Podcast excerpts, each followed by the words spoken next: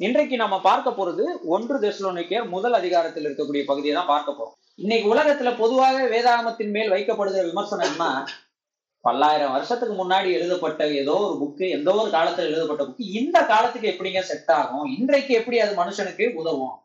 ஆனா நாம் என்ன விசுவாசிக்கிறோம் அப்படின்னு சொன்னா நாம் வாசிக்கிற வேத வசனம் என்பது வேத வாக்கியங்கள் என்பது அது தேவனுடைய வார்த்தை என்று நம்ம என்ன செய்யணும்?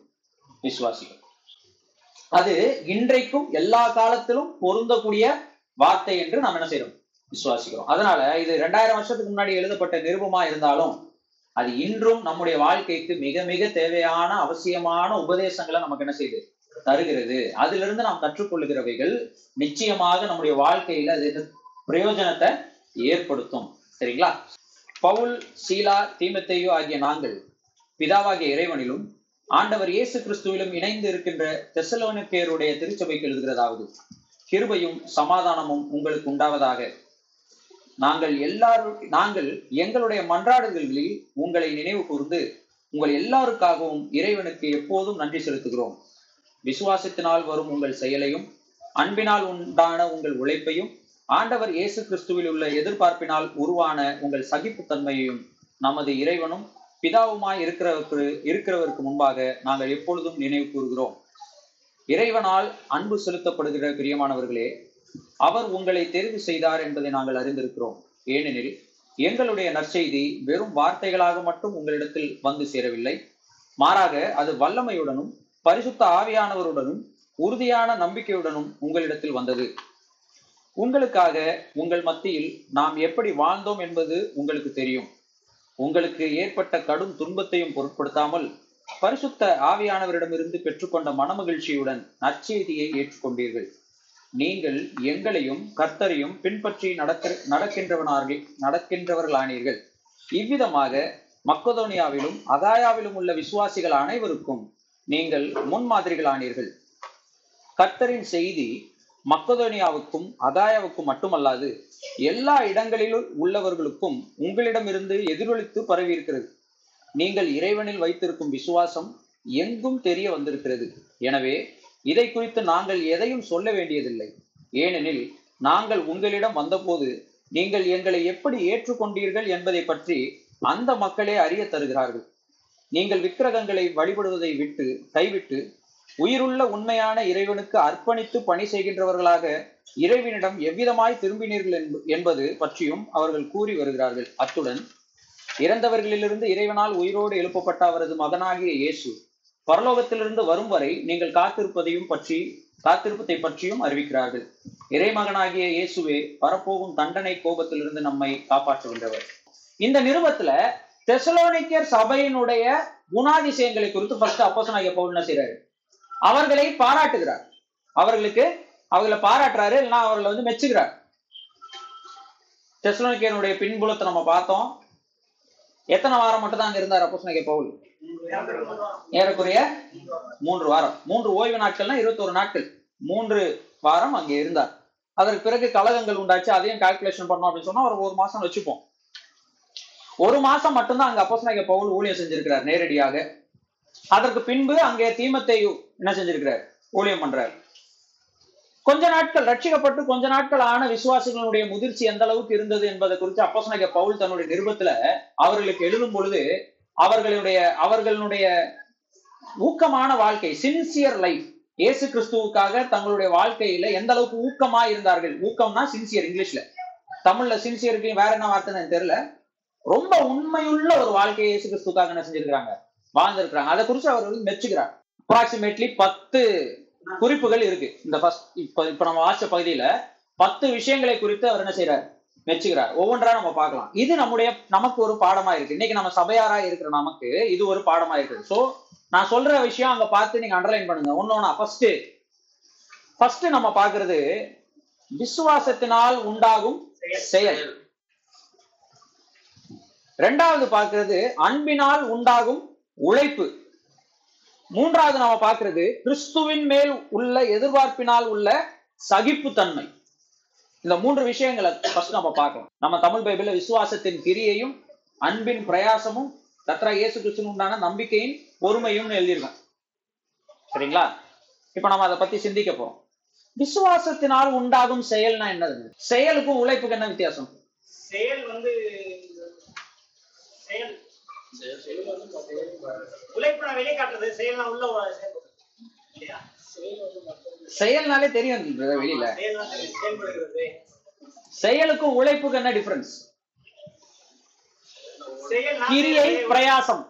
நம்ம இதுல சமஸ்கிருதத்துல. தமிழ்ல என்னது? செயல் உழைப்பு. செயலுக்கும் உழைப்புக்கும் அல்லது கிரியைக்கும் பிரயாசத்துக்கு என்ன வித்தியாசம்? அதான் செயல்னா என்னது? செயல்னா செயல்னா ஆக்டிவிட்டிஸ் ஆக்டிவிட்டிஸ் தமிழ்ல சொல்லுவோம் இங்கிலீஷ்ல சொல்லுவோம் ஆக்டிவிட்டிஸ் ஆக்டிவிட்டிஸ்னா என்னது? நம்ம தினந்தோறும் நம்முடைய வாழ்க்கையில எப்படி வாழ்றோம்? நம்முடைய வாழ்க்கை நடைமுறை இல்லையா? உழைப்புன்றது நெக்ஸ்ட் உழைப்புன்றது இன்னொன்னு. உழைப்புன்னா என்னன்னா நம்ம செய்கிற செயல்கள்ல போடக்கூடிய எக்ஸ்ட்ரா எஃபர்ட் அதுக்கு பேர் தான் என்னது? உழைப்பு. அதாவது செய்கை தான் உழைப்பும் செயல் தான் ஆனா அந்த செயல்ல என்ன இருக்கும்னா ஒரு நோக்கத்தோடு கூடிய ஒரு அதிகப்படியான எக்ஸ்ட்ரா எஃபர்ட் இருக்கும். அதாவது வேற என்ன எஃபர்ட்டுக்கு என்ன சொல்றது? முயற்சி இருக்கும். அதிகப்படியான சரீர முயற்சி அதுல என்ன செய்யும்? இருக்கும். உழைப்புல சரீர முயற்சிகள் இருக்கும். அதிகமா அதுக்கு ஃபோக்கஸ் பண்ணி என்ன செய்வோம்?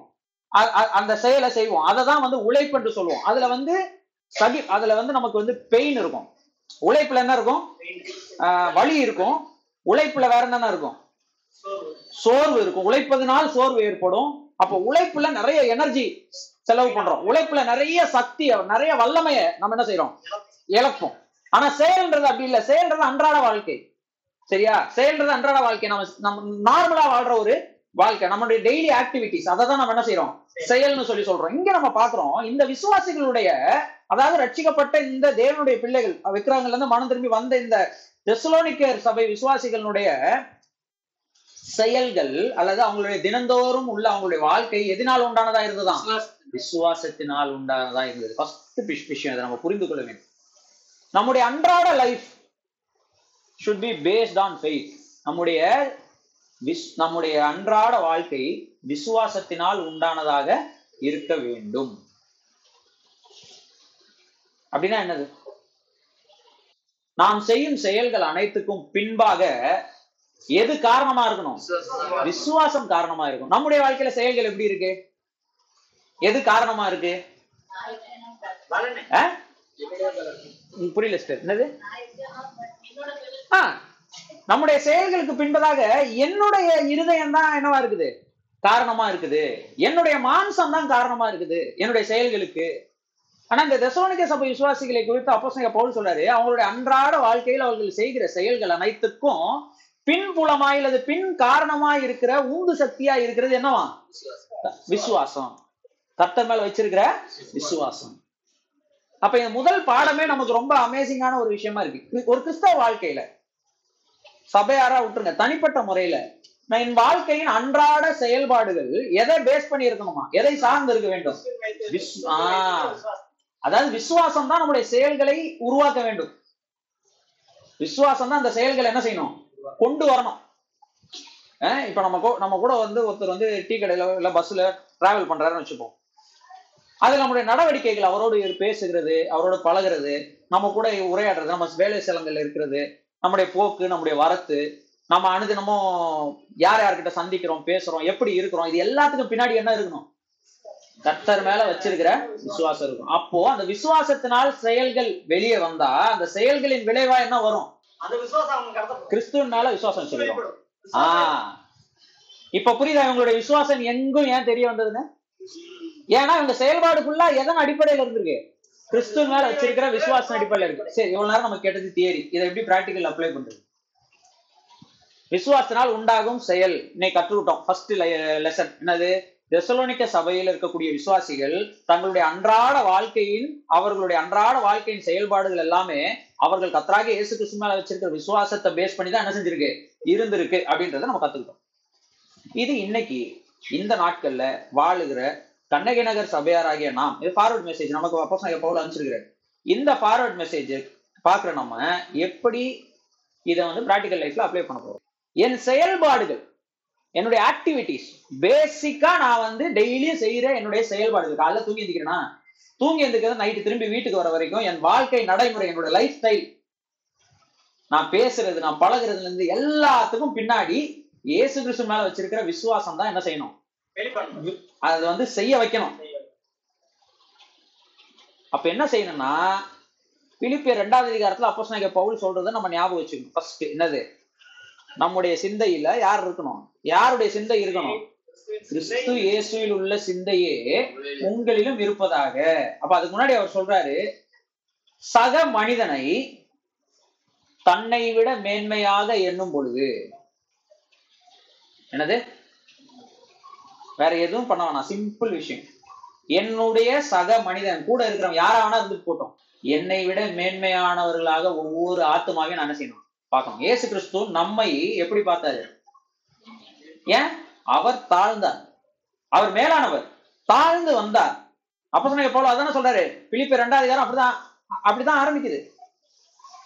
அவனவன் தனக்கானவனை மட்டும் அல்ல பிறனுக்கானவனையும் என்ன செய்யணும்? நோக்க வேண்டும். அப்ப அதை எக்ஸ்பிளைன் பண்றாரு. தனக்கானதை மட்டும் அல்ல பிறனுக்கானதை நோக்க வேண்டும் சொல்லும்போது அது என்னன்னு எக்ஸ்பிளைன் பண்றாரு. என்ன சொல்றாருன்னா அவனவன் தன்னை விட மற்றவனை என்னவா எண்ணணும்? மேன்மையாக எண்ணணும் இந்த ஆங்கிள் மட்டும் யோசிச்சு பாருங்க. உங்க எல்லா ஆக்டிவிட்டிஸ் எப்படி இருக்கும்? இதுல பெருமையே வராது. கரெக்டா சிம்பிள் பிரின்சிபல் பேசிக் பிரின்சிபல் நம்முடைய வாய்- வாழ்க்கையில கத்தரா இயேசு கிறிஸ்து நம்ம கற்றுக் கொடுக்கறது என்ன தெரியுமா? மற்ற சக மனிதனை. அது விசுவாசியா இருக்கட்டும் அவிசுவாசியா இருக்கட்டும் உங்களை விட மேன்மையானவர்களாக அவங்களை என்ன செய்யணும்? என்ன வேண்டும். அப்படி எண்ணும் பொழுது நாம் ஆட்டோமேட்டிக்கா அவங்களுக்கு மரியாதை தருவோம். ஆட்டோமேட்டிக்கா அவர்களை கீழானவர்களாக எண்ண மாட்டோம்.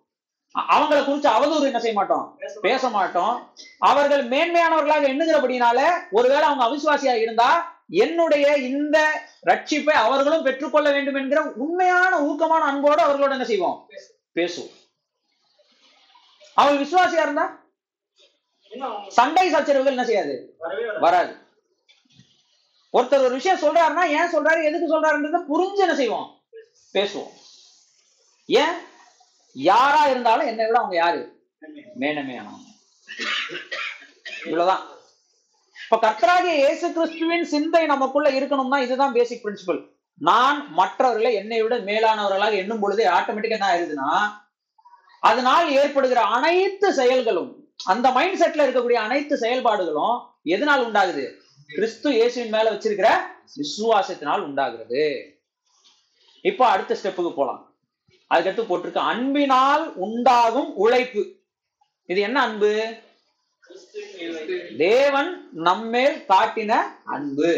அந்த அன்பினால் உண்டாகும் உழைப்பு. இப்ப என்ன நடக்குதுன்னா இது நம்முடைய செயல்பாடுகள் கிறிஸ்து இயேசுவின் மேல உள்ள விசுவாசத்தினால பெருமை இல்லாதவர்களாக தாழ்மை உள்ளவர்களாக மற்றவர்களை மேன்மையாக எண்ணுகிறவர் ஒரு வாழ்க்கைக்குள்ள வந்துடுறோம். இப்ப அடுத்த பகுதி நம்ம பாக்குறோம் அன்பினால் உண்டாகும் உழைப்பு. தேவன் நம்ம மேல் வச்சிருக்கிற அன்பினால் உழைக்க வேண்டும். நம்முடைய உழைப்பு எதனால் இருக்க வேண்டும்? நம்ம எப்படி உழைக்கிறோம்? என்னடா வேலை? என்ன வாழ்க்கை? எதினால் நம்ம உழைக்கிறோம் இப்போ? தேவையினால் உண்டாகும் உழைப்பு தான் நம்ம வாழ்க்கையில இருக்குதே தவிர தேவன் நம்ம மேல வச்சிருக்கிற அன்பினால நம்ம என்ன செய்யல? உழைக்கல. இவங்க எதனால உழைச்சாங்களாம்? தேவன் அவர்கள் மேல் காண்பித்த அன்பினால் உழைத்தார்கள். தேவன் காண்பித்த அன்பை குறிச்சு வேதாமத்துல எங்க வாசிக்கிறோம்? டைரக்டா சொல்லப்பட்ட சில வசனங்கள் சொல்லுங்க மனப்பாட வசனங்கள். யோவான் மூணு பதினாறு. அதுல என்ன சொல்லியிருக்காரு? தேவன் என்ன பண்ணாரு? தேவன் நம்ம மேல் வைத்த அன்பினால் என்ன பண்ணாராம் அவர் அவர் தம்முடைய சொந்த குமாரனை ஒப்பு கொடுத்து அன்பு கூர்ந்தார். கத்ராக இயேசு கிறிஸ்து என்ன சொல்றாரு? எப்படி அன்பு கூர்ந்தாராம்? கத்ரா இயேசு கிறிஸ்து தேவன் மேல எப்படி அன்பு கூர்ந்தாருன்னு பாக்குறோம் யோவான் பதினஞ்சுல. யோவான் பதினஞ்சுல எப்படி வாசிக்கிறோம்? அவர் நான் என் பிதாவினுடைய கற்பனைகளை கை கொண்டு அவருடைய அன்புல என்ன செய்யறேன் நிலைத்திருக்கிறேன். அப்படியே நீங்கள் என்னுடைய கற்பனைகளை கை கொண்டு என்னுடைய அன்புல என்ன செய்யுங்க? நிலைத்திருங்கள். அப்போ நாங்க பவுல் சொல்லும்போது சொல்றாரு கலாத்தியர்கள் நிறுவத்துல கிறிஸ்துவின் இந்த பிரமாணத்தை என்ன செய்யுங்க? நிறைவேற்றுங்க. எப்படி? ஒருவர் பாரத்தை இப்ப நானே என்னுடைய உழைப்புக்கு பாரம் சுமக்க வேண்டியிருக்கு. இது இல்லாம நான் பாஸ்கர் பதருடைய பாரத்தையும் சேர்த்து சுமக்கும் பொழுது இழைப்பும் சோர்வும் வரும் நியாயமா. கோபமும் எரிச்சலும் வரும் நியாயமா. ஆனா இங்க தெசலோனிக்கேயர் சொல்ற சப விசுவாசிகள் என்ன பண்றாங்கன்னா அவங்க உழைப்பு வந்து அன்பிலா நிலை செய்து ஏற்படுகிறதுனால அவங்க என்ன செய்யறது இல்ல ஒருவர் பாரத்தை ஒருவர் சுமக்கும் பொழுது அவர்கள் சொந்த பாரத்தை சுமந்தாலும் சரி மற்றவர்களுடைய பாரத்தை சுமந்தாலும் சரி அவங்களுக்கு என்ன வரதில்லை சோர்வோ குழப்பமோ சண்டையோ பிரச்சனைகளோ அவங்க மைண்ட் செட் என்னவா இருக்குன்னா தேவனுடைய அன்பினால் நிறைந்திருக்கிறபடினால இன்னும் உச்சகட்டத்துல கிளைமாக்ஸ்ல நம்ம சொல்ல போனோம்னா அப்போ சொன்ன யோவான் ஒன்னு யோவான்ல இப்படியாக எழுதுகிறார். அவர் தம்முடைய ஜீவனை நமக்காக கொடுத்ததினாலே அன்பு இன்னதென்று அறிந்து அறிந்திருக்கிறோம். அடுத்த வசனம். அடுத்த வசனம். நாமும் சகோதரர்களுக்காக ஜீவனை கொடுக்க கடனாளிகளா இருக்கிறோம். அப்ப என்னன்னா உழைப்பே மற்றவர்களுக்காக இருக்க வேண்டும் என்பதுதான் அன்பு. நாம யாருக்காக உழைக்கிறோம்? நாம யாருக்காக உழைக்கிறோம்? அஹ்? ஏதோ ஒரு இது சொல்லுவாங்க ஒரு பழமொழி சொல்லுவாங்க. ஆத்துல போட்டாலும் என்னதான் பண்ணுவாங்க அளந்து போடணும். தனக்கு பின் தான் தானமும் தர்மமும். ஏசு கிறிஸ்து அப்படி சொல்ல உழைப்பே யாருக்காக தான் மற்றவர்களுக்காக தான். நீ உனக்காக என்ன செய்யாத? உழைக்காத. ஏன்? ஏன்னா நாம் நமக்காக உழைத்தால் அது என்ன ஆயிடுது நித்தியத்துல என்ன ஆயிடுது அதனால் எந்த பிரயோஜனமும் இல்ல நித்தியத்துல. ஆனா நித்தியத்துல நமக்கு பிரயோஜனம் உண்டாகணும்னா ஏற்றுக்கொள்வார் உண்டாகணும்னா என் என்- என் உழைப்பு யாருக்காக பயன்பட வேண்டும்? மற்றவர்களுக்காக பயன்படும். இப்போ புரியுதா? அன்பினால் உண்டாகும் உழைப்புனா உழைப்பே உழைப்பே எதுக்காக தான் மற்றவர்களுக்காக. தான். ஏன்னா இந்த உழைப்பு எதனால் உண்டாகுது? அன்பினால் உண்டாகுது. யாருடைய அன்பு? தேவனுடைய அன்பு. தேவனுடைய அன்பை குறித்து இவ்வளவு நேரம் நம்ம பார்த்த வசனங்கள் எல்லாம் மனப்பட வசனம் தான் பார்த்த வசனங்கள் எல்லாம் என்ன சொல்லுது? தேவன் அன்பு கூர்ந்தாரு. தனக்குன்னு தன்னுடைய குமாரனை வச்சுக்கல. யாரு கொடுத்தாரு? நம்ம கொடுத்தாரு. கத்ராக இயேசு கிறிஸ்து அன்பு கூர்ந்தாரு. தன் உயிரே நமக்காக என்ன செய்தாரு? கொடுத்தார். நாமும் அன்பு கூறணும். அதுக்கு என்ன பண்ணணும்? நம்முடைய உயிரை மத்தவங்களுக்கு கொடுக்கணும். எப்படி கொடுக்கறது? இந்தா என் உயிரை உனக்கு தருகிறேன் அப்படின்னு கத்தி வச்சு வெட்டிக்கிறதா? இல்ல. என் வாழ்க்கைய நான் யாருக்காக வாழ்றது? பிறனுக்காக வாழ்றது. என் வாழ்க்கையில என் உழைப்புல நான் கஷ்டப்பட்டு உழைக்கிறேன். பாடுபட்டு உழைக்கிறேன். அதன் அத- அதை யாரோட ஷேர் பண்ணணும்? மற்றவர்களோடு ஷேர் பண்ணணும். மற்றவர்களுக்காக உழைக்கணும். மற்றவர்களுடைய வாழ்க்கையை மேம்படுத்துவதற்கான வேலையை நாம் என்ன செய்யணும்? செய்யணும். இதை செய்யும் பொழுது என்ன நடக்கிறதுனா அன்பினால் என் உழைப்பு என்ன செய்கிறது? உண்டாகிறது. நான் உழைக்கிறது என்னமோ கஷ்டப்பட்டு தான் நான் பாரம் சுமக்கிறது என்னமோ கஷ்டப்பட்டு தான் என் வேர்வை தான் சிந்துறேன். என் ரத்தத்தை தான் சிந்துறேன். ஆனால் என் உழைப்பின் பலன் பிறனுடைய வாழ்க்கையினுடைய முன்னேற்றத்துக்காக என்ன செய்யணும்? இருக்க வேண்டும். சமாரி சமாரி அந்த நல்ல சமாரியனுடைய சம்பவத்தை நம்ம அதை தான் பார்க்கிறோம் அவன் கஷ்டப்பட்டு உழைச்சதுனால அவன் சம்பாதிச்ச திரவியங்கள் எல்லாம் யாருக்காக செலவு பண்றான்? சும்மா செலவு பண்ணி விட்டு போயிட்டானா? அவன் வாழ்க்கை திரும்பியும் ஸ்டடி ஆகுற வரைக்கும் என்னென்ன தேவை எல்லாத்தையும் நான் என்ன செய்யறேன் அது எப்படி முடிஞ்சது? சோ அப்ப பேசிக்கா என்ன பண்ணணும்? நம்ம எல்லாம்னா உழைக்கணும். உழைக்காம எதுவும் என்ன செய்ய முடியாது. செய்ய முடியாது. ஆனா உழைப்பு உழைப்பினுடைய மோட்டிவேஷன் என்னவா இருக்கணும்? அன்பாய் இருக்க வேண்டும். இல்லையா? இன்னைக்கு உலகத்துல சக்சஸ்ஃபுல் பீப்புள் நிறைய பேர் இருக்காங்க. நன்றாக உழைத்து நல்லா சேர்த்து வச்சவங்க நிறைய பேர் இருக்காங்க. எல்லாரும் பாத்தீங்கன்னு வச்சுக்கோங்க வாழ்க்கையினுடைய கடைசியில காசெல்லாம் சேரிட்டி கொடுத்துட்டு தேவையான அளவுக்கு அவங்களுக்கு என்ன வீடு இருக்குதோ அதை போட்டு உட்காந்துக்கிறாங்க கடைசி வாழ்க்கை கடைசியில தான் உட்காந்து அதை பத்தி என்ன செய்யறாங்க யோசிக்கிறாங்க. வாழும் பொழுது உழைக்கும் பொழுது யாருக்காக என்ன செய்யறது இல்ல பயன்படுறதே இல்ல. அநேக குடும்பங்கள் அவங்களால வேலை இழுக்குது இழக்குது. அநேக குடும்பங்கள் பெரிய பெரிய பணக்காரர்கள் முன்னேறுவதனால் எத்தனை ஆயிரம் எத்தனை கோடி ஏழைகள் வேலை இழக்கிறார்கள் நஷ்டமாகிறார்கள் தற்கொலை பண்ணப்படுகிறார்கள். எவ்வளவு விஷயம் நடக்குது இல்லையா? ஆமாவா இல்லையா? ஒரே இடத்தில் எல்லாம் குவிவதனால் பரம்பி கிடக்காமல் ஒரே இடத்துல ஒரே ஆள்கிட்ட மொத்த பணமும் போய் சேர்றதுனால நம்ம நாடு என்னவாகுது? நாட்டுல நிறைய பணக்காரங்க இருப்பாங்க. ஆனா நாடு முழுவதும் இருக்க மக்கள் எப்படியா இருப்பாங்க? ஏழைகளா இருப்பாங்க. அப்ப இயேசு கிறிஸ்து என்ன சொல்றாருன்னா அப்படி நீ உழைக்காத. அது அல்ல உழைப்பு. நீ கஷ்டப்பட்டு உழைக்கிறதுடைய பலன் மற்ற வாழ்க்கை மற்றவனுடைய வாழ்க்கையின் மேம்படுத்தலுக்காக என்ன செய்யணும்? இருக்க வேண்டும். அதுதான் உன்னிடத்தில் நீ அன்பு கூறுவது போல பெண்ணிடத்தில் அன்பு கூறுவது. இதான் பேசிக் கான்செப்ட் அப்போ ஒருவேளை நான் உழைக்கிறதனுடைய பலன் இந்த உலகத்துல என்னால அனுபவிக்க முடியாம இருக்கலாம். ஆனா என்னை ஏற்றுக்கொள்வதற்கு நிறைய பேர் இருப்பாங்க. ஏன்னா அத்தனை பேருடைய வாழ்க்கையின் முன்னேற்றத்துக்கு நான் என்ன செஞ்சிருப்பேன்? பயன்பட்டு எனக்கே தெரியாது. நான் சொல்ல வரது புரியுங்களா இல்லையா? இதை நாம் சிந்தையில் வைத்துக் கொள்ள வேண்டும். அன்பினால் உண்டாகும் பிரயாசம் அல்லது அன்பினால் உண்டாகும் உழைப்புனா இதுதான். அப்ப ஆக மொத்தம் இது நம்முடைய வாழ்க்கையில நடைமுறைப்படுத்தணும்னா ஃபர்ஸ்ட் நம்ம என்ன செய்யணும்? உழைக்கணும். இது வீட்டுல உட்காந்துக்கிட்டு சோம்பேறியா இருந்தா என்ன செய்யாது? முடியாது. உழைக்கணும் கஷ்டப்பட்டு சம்பாதிக்கணும் சம்பாதிக்கிற பணத்தை வைத்து சம்பாதிக்கிற பலனை வைத்து என்ன செய்ய போறன்றத முதலே தீர்மானிச்சிடணும். என்ன? அன்பு. அன்பினால். நான் அன்பு அன்பு தான் என்ன வந்து உழைக்கிறதுக்கே தூண்டணும். நான் சொல்ல புரியுதா இல்லையா? அப்ப நான் ஒரு காசு சம்பாதிக்க போறேன்னா எதுக்காக அப்படின்னு கேட்டீங்கன்னா பிரதர் அந்த பிரதர்னுடைய வாழ்க்கை என்ன செய்யணும்? மேம்படுத்தணும். அந்த சிஸ்டருடைய வாழ்க்கையை மேம்படுத்தணும். என் சுற்றி இருக்கிற ஜனங்களுடைய வாழ்க்கையை மேம்படுத்தணும். நான் மட்டும் இந்த கண்ணையினர்ல உட்காந்து இவ்வளவு நல்லா படிச்சிருக்கேனே என்னை சுத்தி இருக்கிற என்ன மாதிரி வயசு உள்ள இளைஞர்கள் படிக்காம மோசமா போயிட்டு இருக்காங்களா அவங்க வாழ்க்கையினுடைய மேம்பாட்டுக்கு நான் என்ன செய்யறேன் கஞ்சா அடிச்சுன்னு சரக்கு போட்டுக்கிட்டு இந்த மாலா போட்டுக்கிட்டு இந்த மாதிரி எல்லாம் பசங்க சுத்திட்டு இருக்காங்களே இந்த பசங்களுடைய மேம்பாட்டுக்கு நான் என்ன பண்ணிருக்கிறேன் நான் ஏன் இவ்வளவு கஷ்டப்பட்டு படிச்சேன்? ஏன் எனக்கு கத்தர் இவ்வளவு பெரிய உத்தியோகத்தை கொடுத்துருக்காரு? ஏன் நான் வந்து இவ்வளவு காசு சம்பாதிக்கிறேன்? எனக்கு மட்டும் என்னுடைய குடும்பம் இவ்வளவு நல்லா இருக்கும் பொழுது என்னை சுத்தி இருக்கிற ஜனங்கள் இப்படி அழிவதற்கு காரணம் காரணமா இருக்கிற விஷயங்கள் எல்லாம் தவிர்த்து அவர்களை அதுல இருந்து காப்பாற்றுவதற்கு நான் என்ன செய்யணும்? இதுக்கு நான் என்ன பங்கு ஆற்றுகிறேன்? சுவிசேஷம் மட்டும் சொன்னா போதுமா? இதெல்லாம் சிந்திக்கணும். அப்ப என்ன நடக்கும்? ஆட்டோமேட்டிக்கா நம்மளால முடிஞ்ச விஷயங்களை நாம கொஞ்சம் கொஞ்சமா கொஞ்சம் கொஞ்சமா நம்முடைய உழைப்புல இருந்து அவர்களுக்கு செய்யும் பொழுது மற்றவர்களுடைய மேம்பாட்டுக்கு நாம் செய்யும் பொழுது என்ன தெரிஞ்சிடும்? என்ன தெரிஞ்சிடும்? எல்லாருக்கும் என்ன தெரிய வரும்? அவ்வளவுதான். மெசேஜ் ஆஃப் காட் போய் சேர்ந்துரும். தேவனுடைய செய்தி போய் என்ன செஞ்சிருது? சேர்ந்துடும் அடுத்து பாக்குறோம் கிறிஸ்துவின் மேல் உள்ள எதிர்பார்ப்பினால் உள்ள சகிப்புத்தன்மை. இது மூன்றாவது விஷயம். இப்போ இப்படி நீங்க செய்யும் பொழுது என்ன நடக்கும் சொல்லுங்க? அதாவது விசுவாசத்தினால் செயல்பாடு செயல் செயல் செயல் செயல்படுகிறவர்களாக அன்பினால உழைக்கிறவர்களாக நீங்கள் வாழும் பொழுது ஆட்டோமேட்டிக்கா என்ன நடக்கும் நம்ம வாழ்க்கையில? உங்களுக்கு சாப்பாட்டுக்கு இருக்காது. ஆமாவா இல்லையா? உங்களுக்கு சாப்பாட்டுக்கு இருக்காது.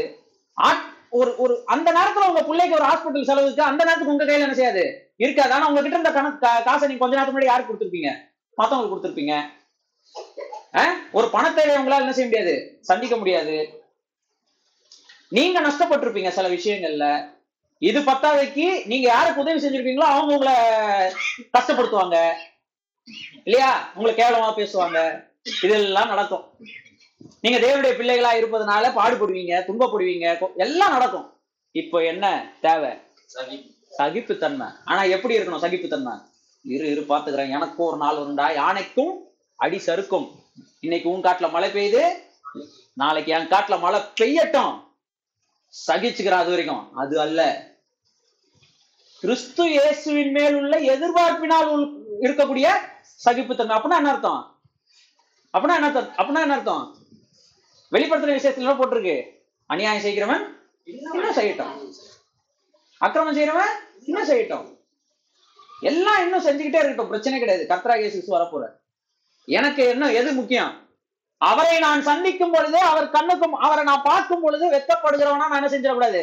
இருந்துடக்கூடாது. அந்த உணர்வு தான் உங்களை என்ன செய்யணும்? சகிப்புத்தன்மைக்கு தூண்ட வேண்டும். கிறிஸ்து இயேசுவின் மேல் உள்ள எதிர்பார்ப்புனா என்னது? எனக்கு அவர் தருவார் எனக்கு அவர் தருவார்ன்ற எதிர்பார்ப்பா? அவர் வரப்போகிறார் என்ற எதிர்பார்ப்பு.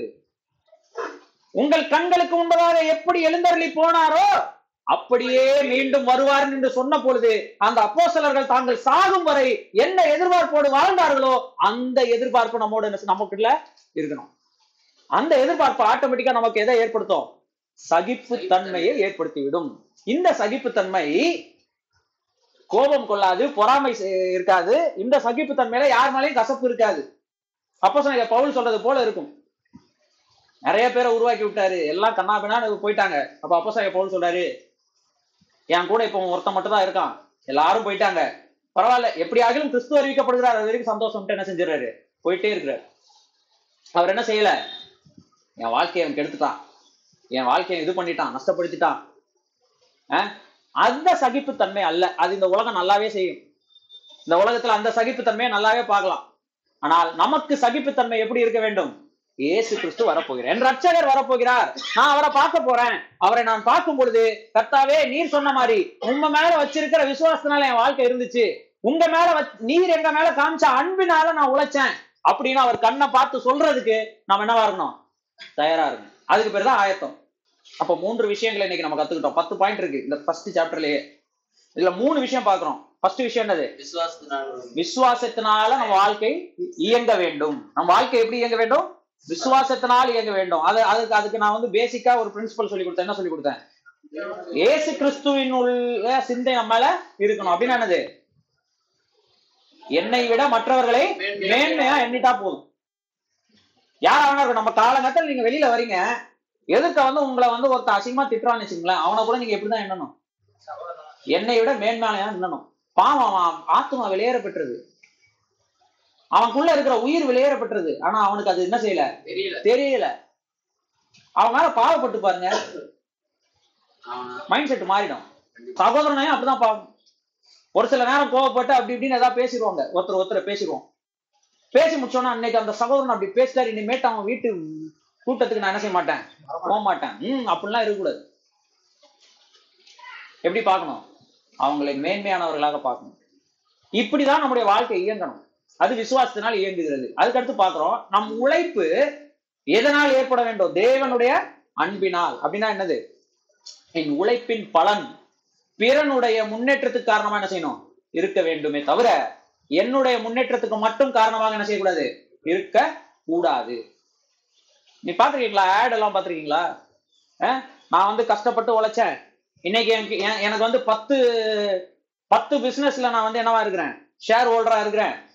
அதனால உங்களுக்கு நான் அந்த சீக்கிரட் என்ன செய்ய போறேன்?